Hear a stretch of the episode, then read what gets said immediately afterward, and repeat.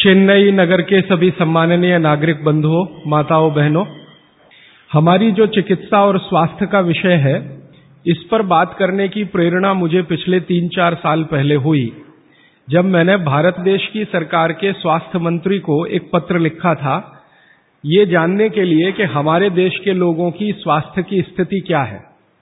तो सरकार ने जो मुझको डाटा भेजा, वो एक दो पन्ने का नहीं था, वो काफ़ी छह सात सौ पन्ने का मोटा सा एक पुलिंदा था।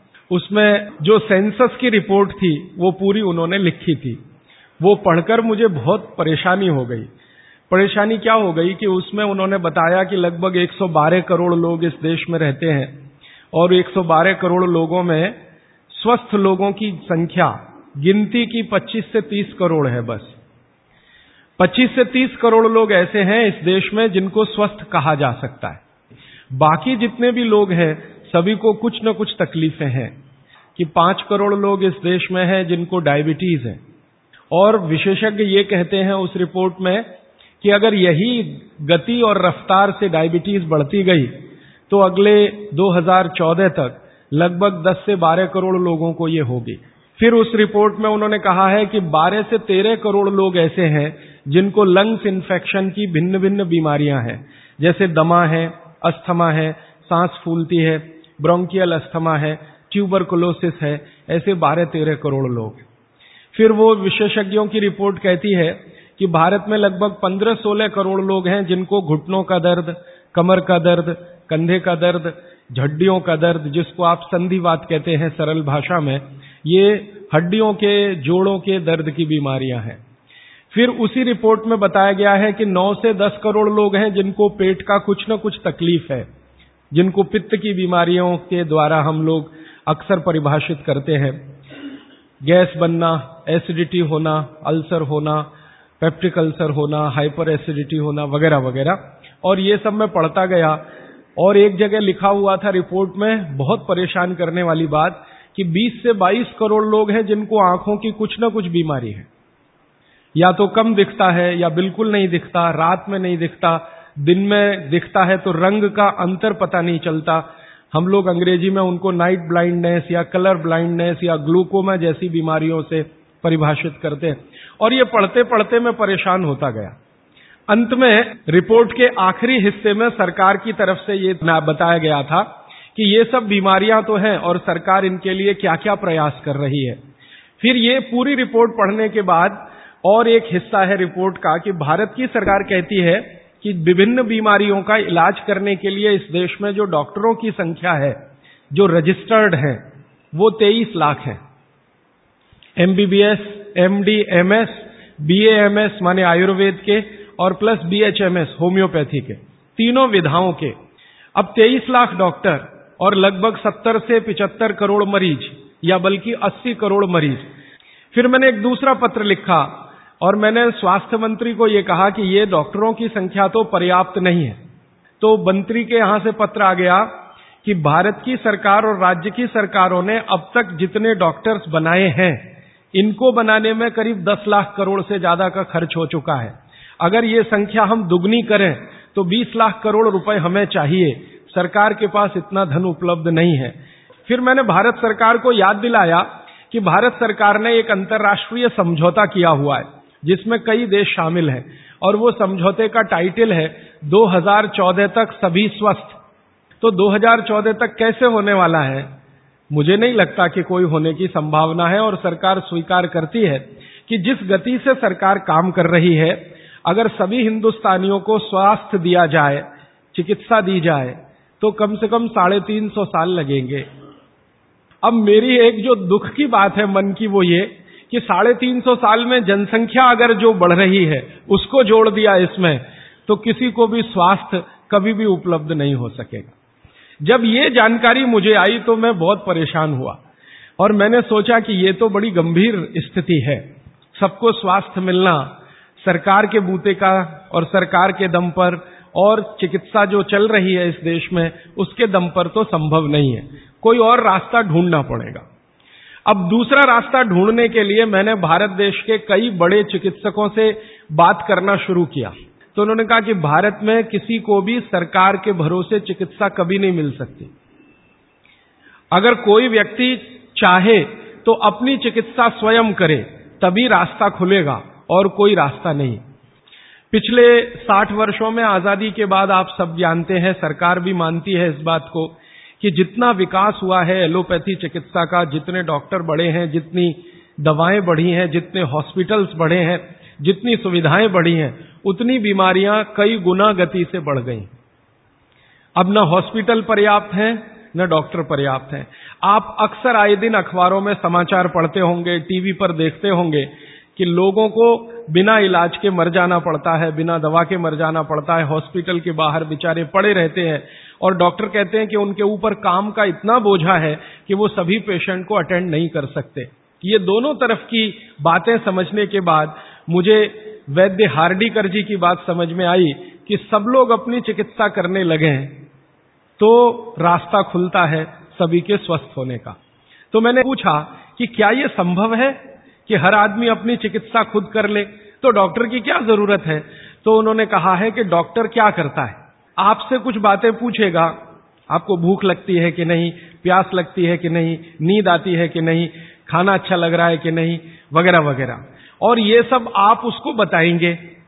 ये सब बताने के बाद वो अपना कंक्लूजन आपको बताएगा कि आपको फलाना रोग हुआ है या आपको ऐसी तकलीफ़ हुई है। मतलब क्या है?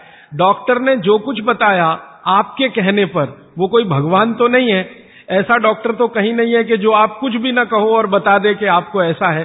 शायद ढाई तीन सौ साल पहले रहे होंगे ऐसे कुछ चिकित्सक जो नाड़ी देखते ही बात करते थे कि आपने दस दिन पहले ये खाया।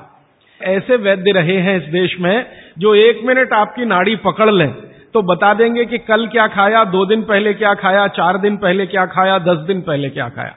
आप जो बताते हैं डॉक्टर उस पर से अपना तय करता है, लेकिन उसमें भी वो पक्का नहीं होता।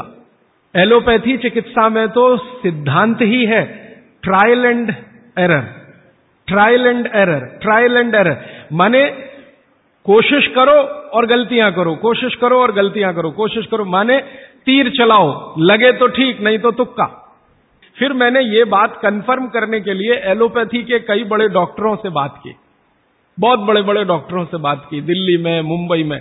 वो कहते हैं कि देखो, बात तो सही है, लेकिन हम इसको ज़ाहिर में नहीं कह सकते। माने आप जैसे लोगों के सामने नहीं कह सकते कि हम सब ट्रायल एंड एरर पे काम करते हैं। हम सब तीर चलाते हैं, लग जाए तो ठीक है, नहीं तो तुक्का है। माने आपका जो इलाज किया जाता है, वो एक कुछ एजम्पन्स के आधार पर है कंफर्म कुछ भी नहीं है उसमें। काम कर गया तो ठीक है, नहीं तो आप तो मरी जाएँगे। डॉक्टर कहेगा, मैंने तो बहुत कोशिश की, अब मैं क्या कर सकता हूँ? और आप चुपचाप अपने पेशेंट की डेड बॉडी लेके वहाँ से चले आएँगे। मैं आपको एक बहुत गंभीर बात कहना चाहता हूँ। हिंदुस्तान के एलोपैथी चिकित्सा के शीर्षस्थ डॉक्टर जो इस देश में हैं, उनकी एक संस्था है। वो संस्था की एक कॉन्फ्रेंस में मैं चला गया था गलती से। तो उस कॉन्फ्रेंस में तीन दिन में बैठा रहा दिल्ली में। जो बातें होती हैं, वो आपको सुना दी जाए तो आप किसी भी एलोपैथी चिकित्सक के पास नहीं जाएँगे। वो बिल्कुल इस तरह से बातें करते हैं जैसे कोई कसाई बकरे को काटने से पहले बात करता है। ऐसी स्थिति इस देश में आ गई है। फिर तीन दिन सुनने के बाद मैं परेशान हो गया तो मैंने वो डॉक्टर से कहा, मैं जाना चाहता हूँ। उसने कहा, अब तुम समझ गए हम लोग क्या हैं? तो मैंने कहा, ये आपने मुझे समझाया क्यों? तो उन्होंने कहा, तुम एक काम कर सकते हो जो हम नहीं कर सकते, कि ये बातें दूसरों को समझा दो। ऐसी स्थिति है। उसमें जो सबसे गंभीर बात हुई थी, वो मैं आपको एक वाक्य में कहना चाहता हूँ। वो ये कहते थे, सभी डॉक्टर एक दूसरे से सहमत होते हुए, कि 250 वर्षों में एलोपैथी चिकित्सा ने एक ही काम किया है, दर्द से लड़ने का, बस। इसके अलावा कुछ नहीं। 250 वर्षों में एलोपैथी चिकित्सा ने एक ही रिसर्च किया है, एक ही काम किया है, एक ही शोध किया है, वो दर्द से लड़ने का। इसके आगे कुछ नहीं है। और ये बात मैं बहुत घंटों घंटों सोचता रहा, तब जाकर मुझे मन में प्रेरणा हुई कि मुझे तो भारत के लोगों को कुछ और बताने की ज़रूरत है। कि अब मेरे समझ में आया, आयुर्वेद एक ऐसी चिकित्सा पद्धति है, जिसमें महान महान लोगों ने चरक ऋषि सुश्रुत ऋषि बागवट ऋषि, निघंटू ऋषि, पाराशर ऋषि, ये सब महान महान लोगों ने एक बात कॉमन कही है और वो ये कही है कि जो व्यक्ति मरीज़ होता है, वो सबसे अच्छा डॉक्टर हो सकता है। क्योंकि उसको अपने दुख और तकलीफ़ का जितनी गहराई से महसूस हो सकता है, वो किसी भी डॉक्टर को नहीं होता। जो अपने दुख तकलीफ़ को गहराई से महसूस कर सकता है वो चिकित्सा भी कर सकता है। बस उसको कुछ ज्ञान की ज़रूरत है। और कुछ ज्ञान, ज़्यादा नहीं थोड़ा सा ज्ञान अगर उसके जीवन में है तो वो कहते हैं कि वो हर तरह की बीमारी से लड़ सकता है और दूसरों को मदद कर सकता है। और आयुर्वेद के जितने बड़े पंडित हैं, वो भी मानते हैं इस बात को। वो ये कहते हैं कि आयुर्वेद का पिचासी प्रतिशत हिस्सा, ये बात मैं आप सबको बहुत विनम्रता पूर्वक लेकिन गंभीरता से कह रहा हूँ, इसको आप कभी भूलिएगा मत। आपके जीवन के स्वास्थ्य और चिकित्सा का पिचासी प्रतिशत हिस्सा इतना सरल और आसान है कि आप स्वयं उसे कर सकते मात्र पंद्रह प्रतिशत हिस्सा ऐसा है जिसमें आपको किसी विशेषज्ञ की मदद की ज़रूरत पड़ सकती है। मात्र पंद्रह प्रतिशत। और आपको मैं एक आगे की बात कहता हूँ कि ये जो पंद्रह प्रतिशत हिस्सा है आपकी ज़िंदगी का, जिसमें आपको विशेषज्ञ की ज़रूरत पड़ती है, ये हिस्से में सबसे कम बीमारियाँ हैं। माने जहाँ आपको विशेषज्ञ की आवश्यकता पड़े आपके जीवन में, वो बीमारियों की संख्या सबसे कम है। और जहाँ विशेषज्ञ की ज़रूरत नहीं है आपको अपने जीवन में, वो बीमारियाँ सबसे ज़्यादा है। इसका माने कि हम पिचासी प्रतिशत तो डॉक्टर हो ही सकते हैं। कंक्लूजन इस बात का यह है। अब आप अगर पिचासी प्रतिशत से और बेहतर डॉक्टर होना चाहते हैं तो बागवट ऋषि कहते हैं कि अपने शरीर को थोड़ा जान लीजिए, बस। और वो दूसरी महत्व की बात कहते हैं कि अपने भोजन को पहचान लीजिए। शरीर को जान लीजिए, भोजन को पहचान लीजिए तो वो कहते हैं आप हंड्रेड परसेंट डॉक्टर हो सकते हैं। शरीर को जान लीजिए मतलब शरीर के क्या क्या अंग हैं अंगों के क्या क्या उपांग हैं? हृदय है तो कहाँ है? लीवर है तो कहाँ है? किडनी है तो कहाँ है? अब तो एक चार्ट आता है, कैलेंडर जैसा। मेरी आपको विनती है कि खरीद के एक टांग लीजिए अपने घर में। आपको भी मदद करेगा, आपके बच्चों को भी मदद करेगा। मैं इस विषय पर ज़्यादा नहीं जाना चाहता क्योंकि ये उपलब्ध है आपके सामने। अब उसमें आगे उन्होंने एक सूत्र लिखा है संस्कृत में कि शरीर को जानना अगर है तो ठीक है। इसको जरा और समझिएगा। शरीर को जानना है तो ठीक है, लेकिन भोजन को पहचानना सबसे ज़्यादा ज़रूरी कि जिसने भोजन को पहचान लिया, उसको ज़िंदगी में कभी भी किसी चिकित्सक की ज़रूरत तो नहीं पड़ेगी। अब भोजन को पहचान लिया, माने रसोई घर को पहचान लिया। सीधी सी बात है। और भागवती जी कहते हैं कि जीवन की सबसे बड़ी खोज अगर कोई है तो वो रसोई घर है। और वो कहते हैं कि सबसे बड़ा विज्ञान अगर कोई है तो ये रसोई घर का विज्ञान है। वो ये कहते हैं कि इससे बड़ी खोज पूरी दुनिया में हुई नहीं और अगले हज़ारों साल होगी नहीं। इतनी गहरी बात वो कहकर चले गए यहाँ से। और मैं अपने अनुभव से और आप खुद अपने अनुभव से ये बात कह सकते हैं कि दुनिया में भोजन और रसोई पर सबसे ज़्यादा रिसर्च अगर कहीं हुई तो भारत में हुई और अगले हज़ारों साल भी होगी तो भारत में ही होगी। क्यों? दूसरे देशों में भोजन ही नहीं है। रिसर्च क्या करेंगे? हो भोजन तब तो रिसर्च करें। आप में से बहुत सारे लोग यूरोप गए होंगे, अमेरिका गए होंगे, आप देखिए भोजन क्या है उनके पास। ले दे के एक पाव रोटी और डबल रोटी। अब वो आलू से खा लो या प्याज से खा लो, प्याज से खा लो कि आलू से खा लो। उसको बीच में काट के प्याज भर लो या प्याज बगल में रख के खा लो। उसको पिज्जा कह दो, बर्गर कह दो हॉट डॉग कह दो कोल्ड डॉग कह दो, वो प्रिपरेशन तो एक ही है ना? और वो प्रिपरेशन है मैदे का, मैदे को सड़ाकर बनाया हुआ। इसके अलावा उनके पास कुछ है नहीं जिसको फ़ूड स्टफ़ कहा जाए। माने सॉलिड भोजन। मुख्य भोजन कहा जाए, वो उनके पास एक ही है, पाव रोटी, डबल रोटी। उसको वो मछली से भी खा सकते हैं, गाय के मांस से भी खा सकते हैं, बकरे के मांस से भी खा सकते हैं, या वगैरह वगैरह कहीं से कुछ भीख में मिल गया, दाल, चावल वगैरह तो उसके साथ खा सकते हैं, वो सब भीख में मिला हुआ है। उनके यहाँ कुछ होता होता है नहीं। मैं आपको एक छोटी सी जानकारी देना चाहता हूँ। एक बार एक विदेशी व्यक्ति से मेरा झगड़ा हो गया। एक जर्मनी का व्यक्ति था, उससे झगड़ा हो गया। झगड़ा कुछ इस बात का था कि भारत महान है कि जर्मनी महान है।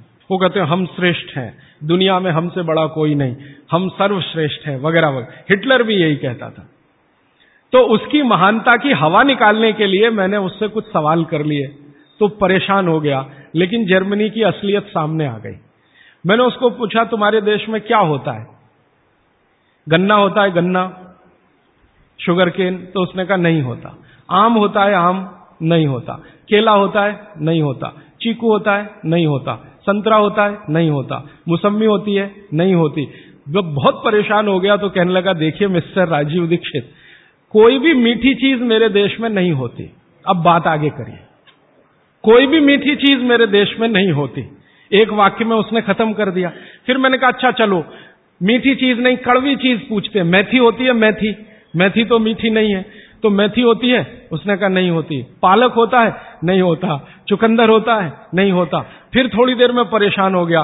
कहने लगा, हरे पत्ते की कोई चीज़ मेरे देश में नहीं होती।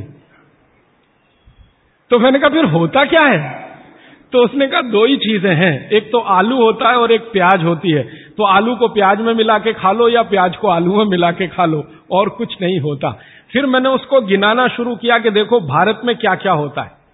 मीठी चीज़ों में क्या क्या होता है? खट्टी चीज़ों में क्या क्या होता है? तीखी चीज़ों में क्या क्या होता है? कसैली या कड़वी चीज़ें क्या क्या है? छह रस है ना? षड रस की बात कही जाती है। छो रस में मैंने गिनाना शुरू किया तो वो कहता है कि यार इसमें तो एक एनसाइक्लोपीडिया लिख जाएगा। मैंने कहा, यस, भारत में इतना ही होता है। और मैंने उसको जब ये कहा कि ये हर गाँव में होता है, तब तो वो बहुत परेशान हो गए। सात लाख बत्तीस हज़ार गाँव है, हर गाँव में ये सब होता है। माने किसी गाँव को दूसरे पर निर्भर रहने की ज़रूरत नहीं है, नमक को छोड़कर। तब उसने कहा कि सच में इंडिया इज़ ग्रेट ये ग्रेटनेस है अपने देश की। हमको अगर ये समझ में आती है तो बागवट जी की बातें हमको बहुत अच्छे से समझ में आएँगी। मैं बागवट जी के बारे में एक दो जानकारी और देकर विषय पर आना चाहता हूँ, ये भूमिका के रूप में कह रहा हूँ। बागवट जी भारत देश के उन महान ऋषियों में गिने जाते हैं, जिन्होंने चरक से भी ज़्यादा काम किया। अब तक हमने बार बार चरक का नाम सुना है, चरक चरक चरक। बागवट जी चरक के शिष्य थे। और चरक ने जितने साल काम किया, उससे डेढ़ गुना ज़्यादा काम बागवट जी का है। चरक जी के जाने के बाद चरक ने जो सूत्र लिखे हैं, जो उनकी खोज है, रिसर्च है, चरक संहिता जो पूरा का पूरा शास्त्र है, उसके एक एक सूत्र को प्रमाणित करने का काम बागवट जी ने किया। प्रमाणित करने का मतलब ऑब्जर्वेशन करना, फिर जैसा रिज़ल्ट है वैसा ही प्राप्त करना। जैसे चरक ऋषि ने कहा, ये खाने से ये होता है। मान लो उन्होंने एक स्टेटमेंट कर दिया कि ये वस्तु खाने से ये होता है। बागवट जी ने उसको प्रमाणित करने में 25 साल लगा दिए 20 साल लगा दिए 30 साल लगा दिए, और जब तक देख नहीं लिया, तब तक उसको लोगों को कहने लायक नहीं माना। हमारे आयुर्वेद चिकित्सा शास्त्र के जो विशेषज्ञ हैं, वो ये मानते हैं कि चरक जो थे, महापंडित थे। बहुत ऊँचे स्थान के व्यक्ति थे। लेकिन बागवट जी थे, वो साधारण आदमियों के चिकित्सक थे। इसका मतलब क्या है? इसका मतलब यह है कि चरक ने जो बातें बहुत गहराई से और गूढ़ शब्दों में कही हैं बागवट जी ने उनको बहुत सरल करके साधारण लोगों की समझ में आए, वैसा प्रस्तुतिकरण कर दिया है। भागवत जी की ये दो पुस्तकें, अष्टांग हृदय और अष्टांग संग्रहम, पढ़ने के बाद मुझे लगा कि मैंने चरक को पढ़ लिया, सुश्रुत को पढ़ लिया, निघंटू को पढ़ लिया, सबको पढ़ लिया, क्योंकि उन्होंने सबका निचोड़ डाल दिया उसमें। और वो ये कहते हैं कि अब मैंने जो तैयार कर दिया है, अष्टांग हृदयम या अष्टांग संग्रम ये आम आदमी के लिए है। वो चाहे तो इसका पालन करे और अपने जीवन में मेरी तरह से सुखी और निरोगी रहे। बागवट जी 135 वर्ष तक ज़िंदा रहे। और उनके शिष्य बताते हैं कि उन्होंने इच्छा मृत्यु को धारण किया। माने उनकी इच्छा हो गई थी कि अब बहुत दिन ज़िंदा रहने से कोई फ़ायदा नहीं है तो मृत्यु को वरण किया। ऐसे पंडित आदमी इतनी कमांड अपने शरीर पर। और वो ये कहते हैं, जब मृत्यु को जा रहे थे तो उनके शिष्य कह रहे थे कि परेशान हम हो जाएँगे, आप चले जाएँगे, उनका कोई परेशानी नहीं है। ये शरीर छोड़ूँगा, दूसरा धारण करूँगा। जैसे तुम शर्ट बदलते हो, मैं बदल लूँगा। लेकिन अब मुझे जाना चाहिए, इस शरीर का सीमा हो गया है। ऐसे व्यक्ति जिन्होंने मृत्यु को धारण किया अपनी इच्छा से, उन्होंने जो कुछ अपने जीवन में किया है, वो दो ही पुस्तकों में सारा समाहित है। तीसरी कोई पुस्तक उन्होंने लिखी नहीं, और वही दोनों पुस्तकों में कुल मिलाकर सात हज़ार सूत्र हैं। दो पुस्तकों में कुल मिलाकर सात हज़ार सूत्र हैं। सभी सूत्र संस्कृत में है। वही सूत्र मैं पिछले कई वर्षों से पढ़ता रहा। और हमारा जो अभियान है, जो पूरे देश में हम चलाते हैं स्वदेशी के लिए, उससे ये बहुत गहराई से जुड़ा है। क्योंकि हमारे अभियान में अब तक हम ये बात करते थे ना कि घर में पेप्सी कोला कोका कोला मत लाओ, क्योंकि विदेशी पेय है। फिर मैं ये भी कहता था, ये पीने लायक नहीं है टॉयलेट क्लीनर है। बहुत साल पहले मैं बोल के गया था चेन्नई में। अब सरकार ने भी मान लिया है कि टॉयलेट क्लीनर है और वैज्ञानिकों ने सिद्ध कर दिया है कि टॉयलेट क्लीनर है। पेप्सी कोका कोला भारत से धन लूटकर अमेरिका ले जा रहा है। ऐसे एलोपैथी चिकित्सा की दवाएँ बनाकर कंपनियाँ उससे भी ज़्यादा लूट कर ले जा रहे एक अमेरिकन कंपनी है, उसका नाम है प्रॉक्टर एंड गैम्बल उसकी बैलेंस शीट मैंने देखी तो उनका मुनाफे का प्रतिशत बीस हज़ार है। पेप्सी कोका कोला तो हज़ार प्रतिशत पे काम कर रहे हैं। एक अमेरिकन कंपनी है एली लिली उनका profit percentage thirty five thousand है।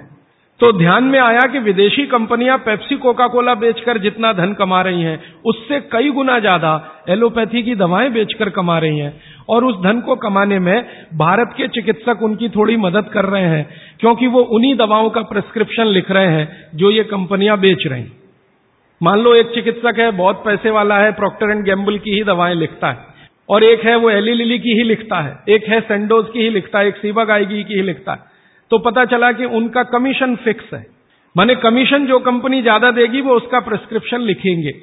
इसका मतलब यह है कि उनको आपकी चिकित्सा से कोई लेना देना नहीं है, उनको अपने कमीशन की चिंता है। और वो कमीशन खाकर ऐसी दवाएँ भी लिखेंगे, आपको जो ज़रूरत नहीं है। अठारह बीस गोलियाँ लिखी हुई हैं। चार सुबह, चार दोपहर, चार शाम, चार रात गोलियाँ ऐसे खिलाते हैं जैसे सब्ज़ियाँ खाएँ हम। और वो तो कहते हैं कि सब्ज़ी वब्जी खाओ ही मत, गोलियाँ ही खाते रहो। हाँ विटामिन बी के लिए भी गोली खा लो, विटामिन सी के लिए भी गोली खा लो, विटामिन ए के लिए भी गोली खा लो और गोली से भी ज़्यादा इंजेक्शन लगवा लो। और अब तो उन्होंने पता नहीं क्या क्या सब बना दिया। माने जो प्रकृति हमें दे रही है, उसके चक्कर में न फंस के, ये गोलियों के चक्कर में फंसो, ताकि कंपनी का माल बिके, ताकि उनका भी कमीशन बढ़े। ये पूरे देश में चल रहा है, कहीं ज़्यादा, कहीं कम। मैं आपको विनम्रता पूर्वक ये कहने आया कि जिस चिकित्सक को भगवान मानकर आप उसके पास जाते हैं पैसे भी देते हैं फ़ीस भी देते हैं, लेकिन वो दवा आपको देता है कमीशन के आधार पर कि ज़्यादा कमीशन है तो ये दवा लिखनी है, नहीं तो नहीं लिखनी। और भारत की सरकार बिल्कुल भी फेल हो चुकी है इस कमीशन खोरी को रोकने में। और मेडिकल काउंसिल ऑफ़ इंडिया के पास ऐसा कोई कार्यक्रम नहीं है कि डॉक्टरों की कमीशन खोरी पर वो कंट्रोल कर सके।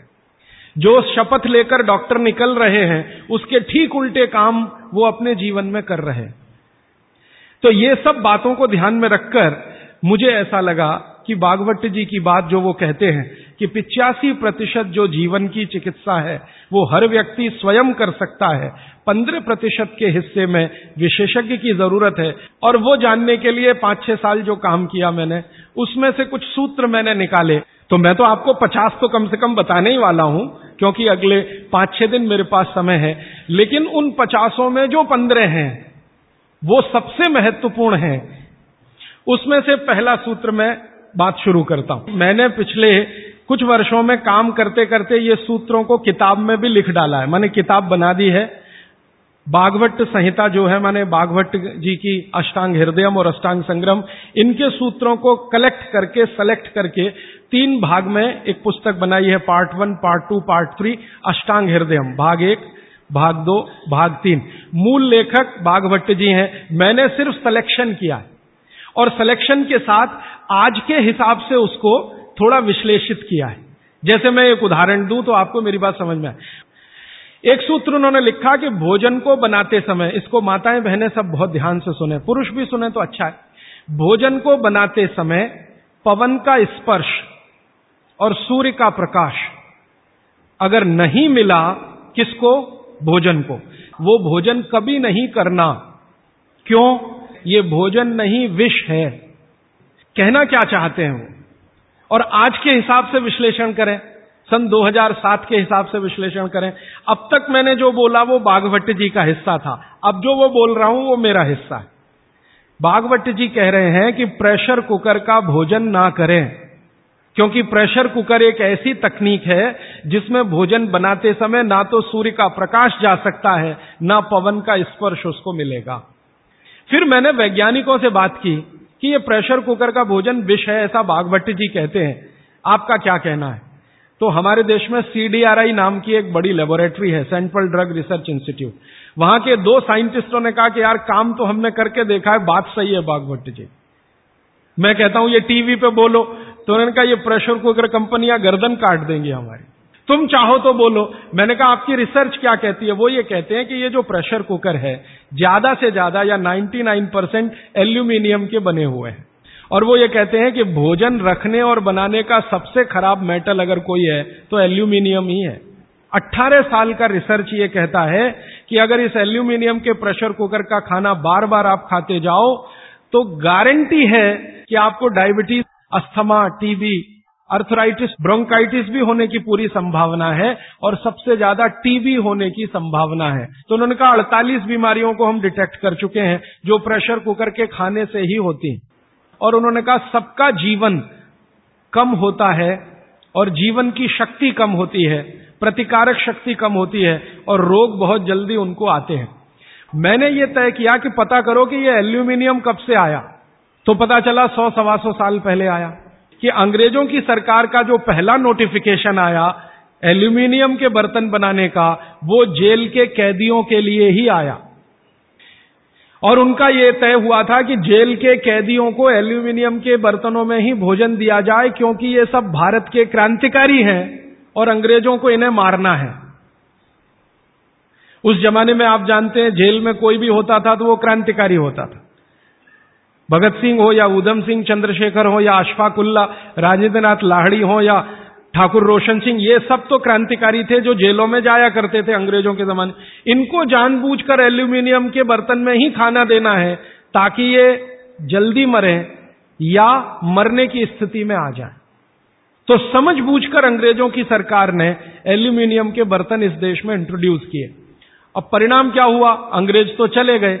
लेकिन जेलों में आज भी ये नियम चल रहा है कि भोजन एल्यूमिनियम के बर्तनों में ही दिया जाएगा। और अब मुश्किल ये हो गई है कि वो जेलों से हमारे घर में आ गया और हमारे घरों से ज़्यादा गरीबों के घर में आ गया। ज़्यादा गरीब लोगों के भोजन तो सारे एल्यूमिनियम के बर्तनों में ही बन रहे हैं। और वो बेचारे बिना जाने बूझे ट्यूबरकुलोसिस और अस्थमा जैसी बीमारियों के शिकार हो रहे हैं। मैंने उदाहरण के लिए आपको समझा दिया कि प्रेशर कुकर का भोजन नहीं करना, क्योंकि ये जहर है। एक और चीज़ है अपने घर में, रेफ्रिजरेटर। और एक तीसरी चीज़ है अपने घर में, माइक्रोवेव ओवन। इसमें भी सूर्य का प्रकाश नहीं जा सकता, पवन का स्पर्श नहीं हो सकता। मतलब सीधा सा ये है कि आधुनिक तकनीकी से बनी हुई चीज़ें जो हमारे घरों में आई हैं पिछले पंद्रह बीस वर्षों में भागवत जी के अनुसार, इनमें रखा हुआ, पकाया हुआ भोजन विष है तो ना करें। आप कहेंगे, जी, हम तो करेंगे। हम तो छोड़ नहीं सकते प्रेशर कुकर को। हम तो छोड़ नहीं सकते रेफ्रिजरेटर को। हम तो छोड़ नहीं सकते माइक्रोवेव ओवन को, क्योंकि इसमें भोजन से समय बचता है। तो मैं उनसे पूछता हूँ, ठीक है, समय बचता है। तो बचे हुए समय का क्या करती हैं? तो ज़्यादातर माताओं बहनों का उत्तर है, सास भी कभी बहू देखते हैं। और फिर मैं जब उनको समझाता हूँ कि ये जो आपने आधा घंटा या एक घंटा समय बचाया भोजन पकाने में, ये आपका घंटों घंटों हॉस्पिटल में खराब कराएगा, तब नेट रिज़ल्ट क्या? वही शून्य का शून्य।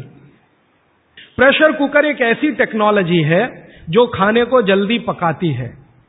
ये है सीधा सा मतलब। अब खाने को जल्दी पकाने के लिए ये प्रेशर कुकर क्या करता है? जो भोजन आपने उसमें अंदर रखा है पकने के लिए, उस पर, और जो पानी डाला है आपने भोजन पकाने के लिए, उस पर अतिरिक्त दबाव डालता है। ये है प्रेशर प्रेशर माने दबाव। और ये अतिरिक्त दबाव कहाँ से आता है? प्रेशर कुकर में आपने दाल डाली, ऊपर से पानी डाला, थोड़ा हल्दी मसाले डालकर बंद करके रख दिया। अब उसमें वो एक सीटी लगा दी वो सीटी लगाई, यही सबसे खतरनाक चीज़ है पूरे प्रेशर कुकर के। सीटी लगाते ही क्या करता है? नीचे से गर्म और ऊपर से भाप का दबाव। किस पर? दाल पर, चावल पर, सब्ज़ी पर। ये दबाव डाल के होता क्या है? एक दाल को तोड़कर दो टुकड़े, जिसको द्विदल कहते हैं। जैन समाज के लोग तुरंत समझ में आ जाएँगे, द्विदल। तो ये दाल जो है ना, फट जाती है। वो दाल दरक जाती है और पानी इतना गर्म होता है तो उबल जाती है। पकती नहीं है, उबलती है। पकना और उबलने में अंतर है। उबल गई है और उसका सॉफ्टनेस बढ़ गई है। तो आपने खा लिया तो आपने कहा पकी हुई दाल खा ली। माफ़ करिए, दाल पकी हुई नहीं है। पकी हुई दाल का आयुर्वेद में एक सिद्धांत है कि जिस वस्तु को खेत में पकने में जितना ज़्यादा समय लगता है, भोजन रूप में पकने में भी उसको ज़्यादा समय लगता है। तो आप जानते हैं, अरहर की दाल को खेत में पकने में कम से कम सात से आठ महीने लगता है। क्यों?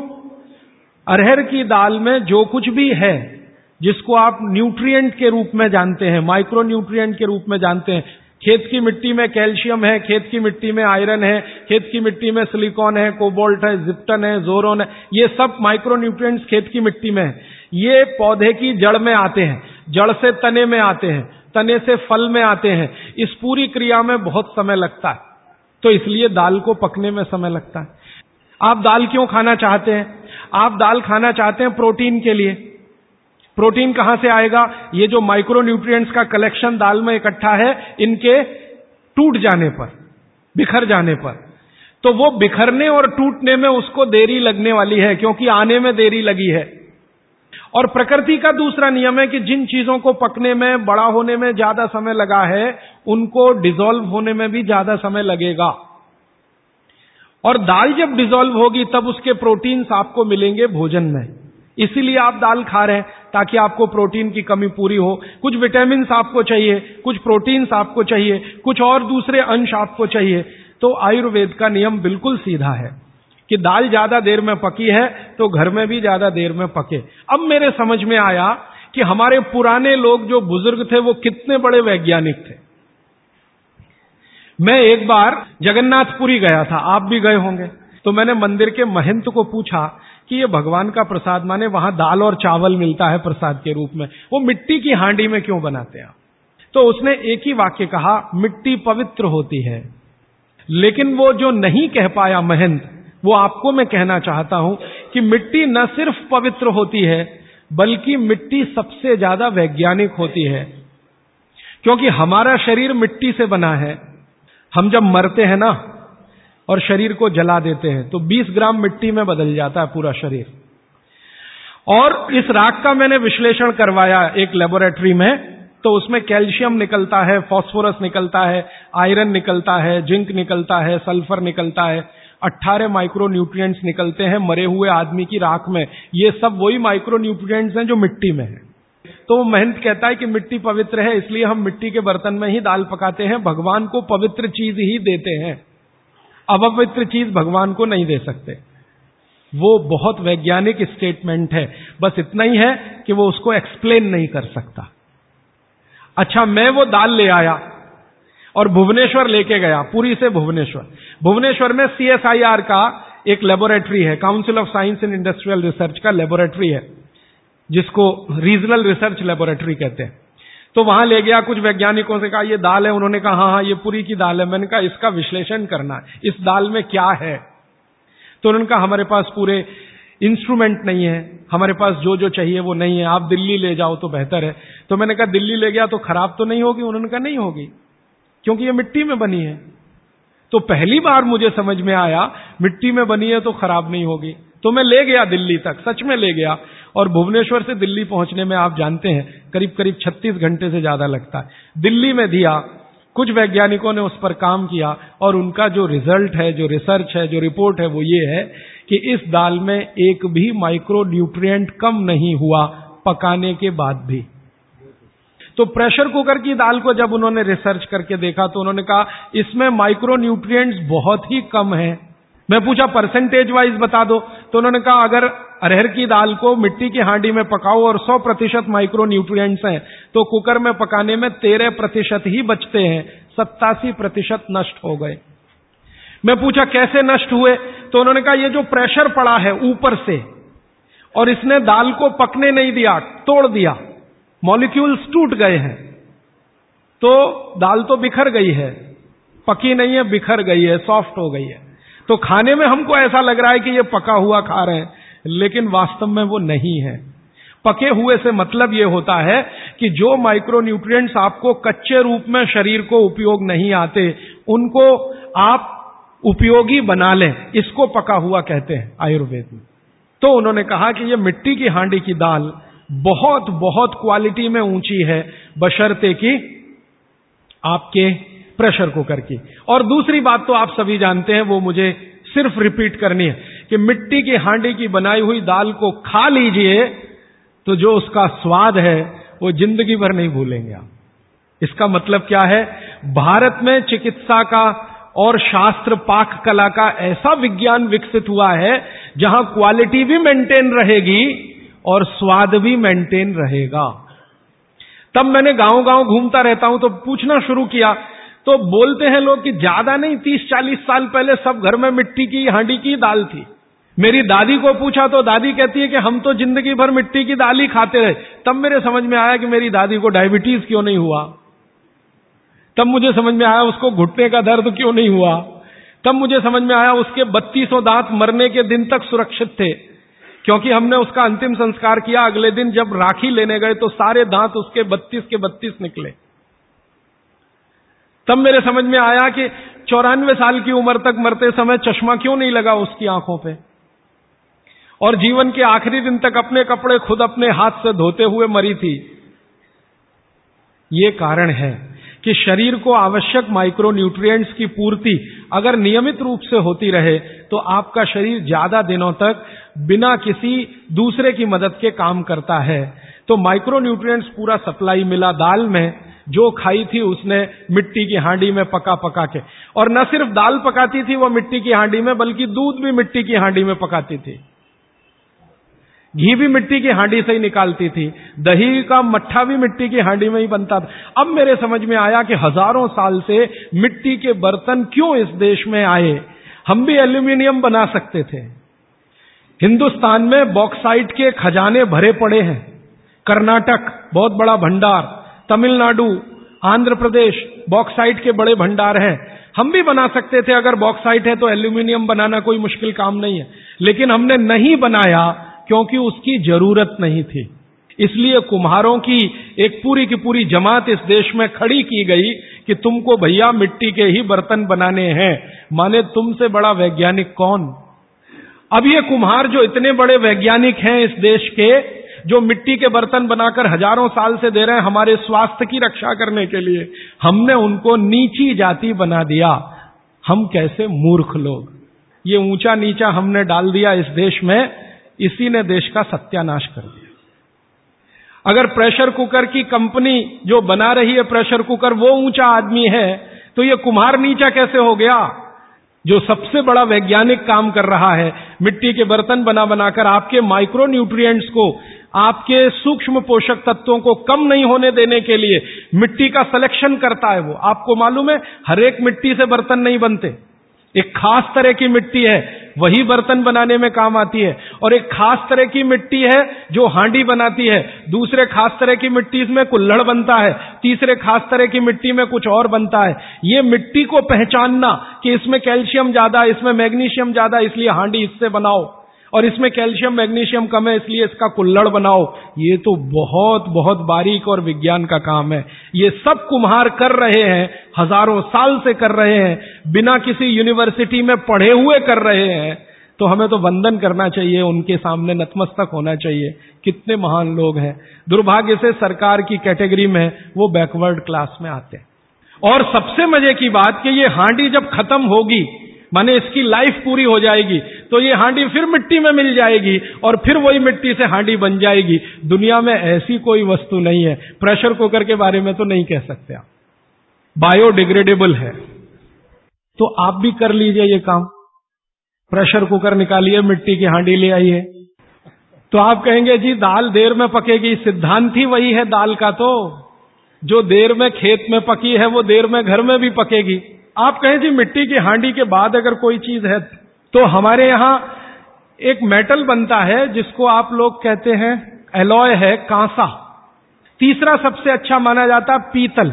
अब ये कांसे और पीतल में भी हमने काम कर लिया कि अरहर की दाल को कांसे के बर्तन में पकाएँ तो उसके सिर्फ़ तीन प्रतिशत माइक्रो माइक्रोन्यूट्रिएंट कम होते हैं 97 परसेंट मेंटेन रहते हैं। पीतल के भगोने में पकाएँ तो सात प्रतिशत कम होते हैं 93 परसेंट बचे रहते हैं। लेकिन प्रेशर कुकर में बनाएँ तो सिर्फ़ सात प्रतिशत बचते हैं, बाकी खत्म होते हैं। अब आप तय कर लीजिए, आपको लाइफ में क्वालिटी चाहिए तो आपको मिट्टी की हांडी की तरफ़ ही जाना पड़ेगा। माने भारत की तरफ़ वापस लौटना पड़ेगा, इंडिया से। अभी हम हैं इंडिया में। जो बनाया अंग्रेज़ों ने, या बना दिया अमरीकियों ने, इस इंडिया से निकल के भारत की यात्रा करनी पड़ेगी। और मैंने पिछले एक दो वर्षों में ये बातें गाँव गाँव में कहना शुरू किया है तो इसका परिणाम पता है क्या? कि कुम्हारों की इज़्ज़त बढ़ गई है गाँव में। और मैं मानता हूँ कि मेरे व्याख्यान की अगर कोई सार्थकता है तो वो ये कि कुम्हारों की इज़्ज़त इतनी बढ़ जाए कि वो पंडितों के बराबर आ जाएँ, क्योंकि वो किसी से नीचे नहीं है, क्योंकि वो किसी से छोटे नहीं है। और मज़े की बात कि वो हांडी बना के आपको 20-25 रुपए में ही दे रहे हैं। प्रेशर कुकर तो ढाई तीन सौ रुपए का है। मैं होम्योपैथी की भी चिकित्सा करता हूँ। तो बहुत सारे पेशेंट मुझे फ़ोन करते हैं, राजीव भाई, ये ये ये। तो मैंने कुछ पेशेंट को खास कर कहा कि देखो भैया, आपको मैं कोई दवा नहीं दूँगा। तो कहने लगे, फिर बीमारी कैसे ठीक होगी? मैंने कहा, एक ही काम करो, मिट्टी की दाल खाना शुरू करो। मिट्टी की हांडी में रखी हुई दाल खाना शुरू करो। चावल खाना है तो मिट्टी की हांडी का कहने लगे राजीव भाई, कौन करेगा ये सब? मैंने कहा, आपकी बीवी करेगी या आप करोगे? अगर ज़िंदगी चाहिए तो झक मार के आप करोगे। नहीं तो अमेरिका जाओ, कनाडा जाओ, जर्मनी जाओ, लाखों रुपए खर्च करो, फिर भी झक मार के वापस आओ। तो मेरे पास कुछ डायबिटीज़ के क्रोनिक पेशेंट हैं, बहुत क्रोनिक, जिनका शुगर यूनिट 480 के ऊपर है। ऐसे सौ से ज़्यादा पेशेंट वो आठ से नौ महीना हो गया, नियमित रूप से मिट्टी की दाल और मिट्टी का चावल, माने हांडी की दाल और हांडी का चावल, हांडी की खिचड़ी नियमित रूप से खा रहे हैं। और अब तो उन्होंने मिट्टी का तवा भी ले आया अपने घर में, रोटी बनाने के लिए। बाजरी की रोटी बहुत अच्छी बनती है इस मिट्टी के तवे पे। तो रोटी भी उसी की खा रहे हैं। आठ महीने के बाद सबका शुगर टेस्ट किया है।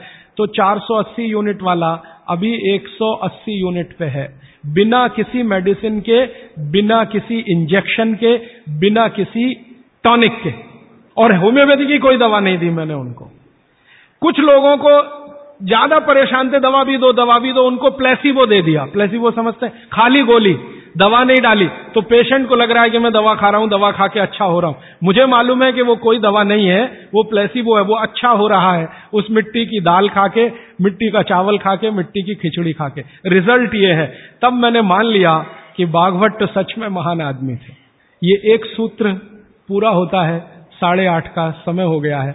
आगे कल दूसरा सूत्र, तीसरा, ऐसे कर करके जो सबसे ज़रूरी पंद्रह है, वो पहले बताऊँगा और उसके आगे बढ़ता जाए आभार धन्यवाद।